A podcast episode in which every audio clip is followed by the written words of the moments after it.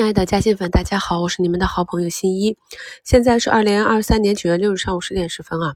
那首先看一下节目简介中的图一，在早上开盘之前，通过竞价呢，观察到市场呢，依旧是按照我们上周预判的啊市场热点运行的方向，华为芯片啊，还有新组建的第三期国家大基金，真金白银的入场呢，才是推动股价上涨的最有利的因素啊。然后就是昨天。下午收评给大家做的横空出世的 BC 电池，昨天收评呢专门是跟大家重点讲了，当底部的板块内的个股同时出现方向涨停的时候，我们一定要引起重视啊！目前板块内的广鑫材料高开七八个点啊，已经封上了百分之二十的涨停。永和智控啊，中间有一个漏水。第二激光冲高回落。爱旭股份冲高回落啊，那么同花顺呢已经出现了 BC 电池板块的这个板指，感兴趣的朋友可以去跟踪观察一下。今天的这个光刻胶方向，张江高科呢目前是七个多亿封上涨停，荣大感光啊、南大感光、苏大维格等相关的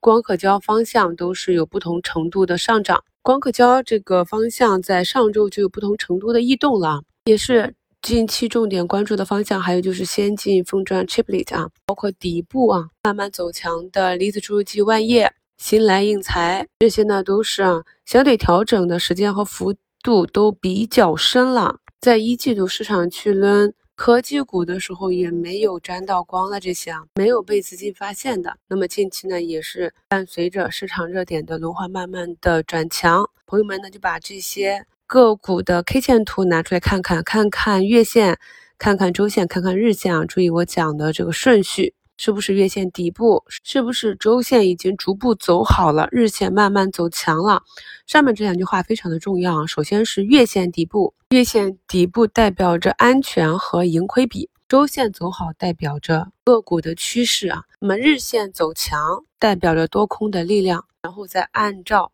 你的交易体系去寻找低吸点。寻找埋伏点。看到评论区有的朋友说，近期热点轮转比较快，跟不上节奏啊。那么有这种感觉的朋友呢，很多是不是看到个股上涨了，就犹豫要不要追，或者直接追进去？然后如果这个板块没有持续的上涨，在大涨一两天之后开始调整，那短暂的被套，这样节奏就不对了。我反复的强调说，我们预判到或者观察到市场的热点之后，或者是第一时间介入，或者是等待啊这个板块调整的时候。前两天在科技股调整的时候，我也反复的讲，去观察调整的时候抗跌的啊、调整幅度小的这些板块个股，去寻找机会。所以不要只看到市场上上涨的板块。的观察到上涨的板块之后呢，在他们调整的时候，更是要认真的去复盘，然后才能布局到更高的胜率、更好的盈亏比啊。那么在比较明显的新概念、BC 电池以及科技股啊，这整体上涨的这个行情中啊，那么今天像消费类的，还有医药医美啊，就是明显的被抽血了。这也是我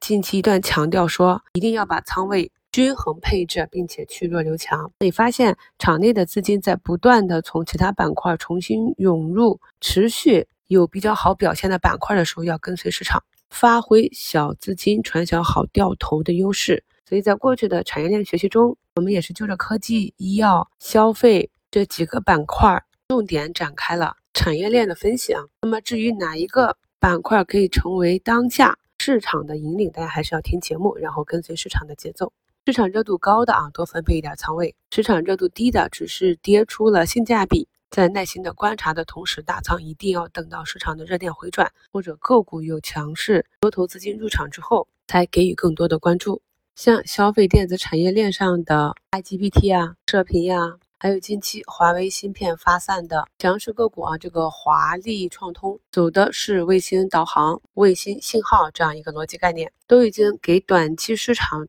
打出了上涨的空间和热度。那么今天像底部刚刚走出圆弧底的航宇微，类似这样有卫星通信概念的底部慢慢走强的个股，是不是有补涨的机会啊？大家可以沿着这个思路去挖掘市场上的机会。那目前四大指数呢，均仍有一个向下跳空的缺口啊。伴随着今天早盘市场的低开，很多个股呢也是有向下跳空的缺口。那么这些短期开盘之后能够迅速补缺翻红的个股，就是短期有资金看多的而对于啊，如果到今天收盘，今天日内产生的缺口还不能修复的，或者再多等两个交易日依旧无法去修补今天这个向下跳空缺口的个股，那这样的情况我们在前期市场下跌的时候是预见过的啊。那么这样的个股呢，就明显是弱一些的。大家在操作择股的时候，一定要学会看个股短期的强弱，个股弱转强的时候迅速上仓位，个股强转弱的时候迅速的做防守。祝大家交易顺利，我们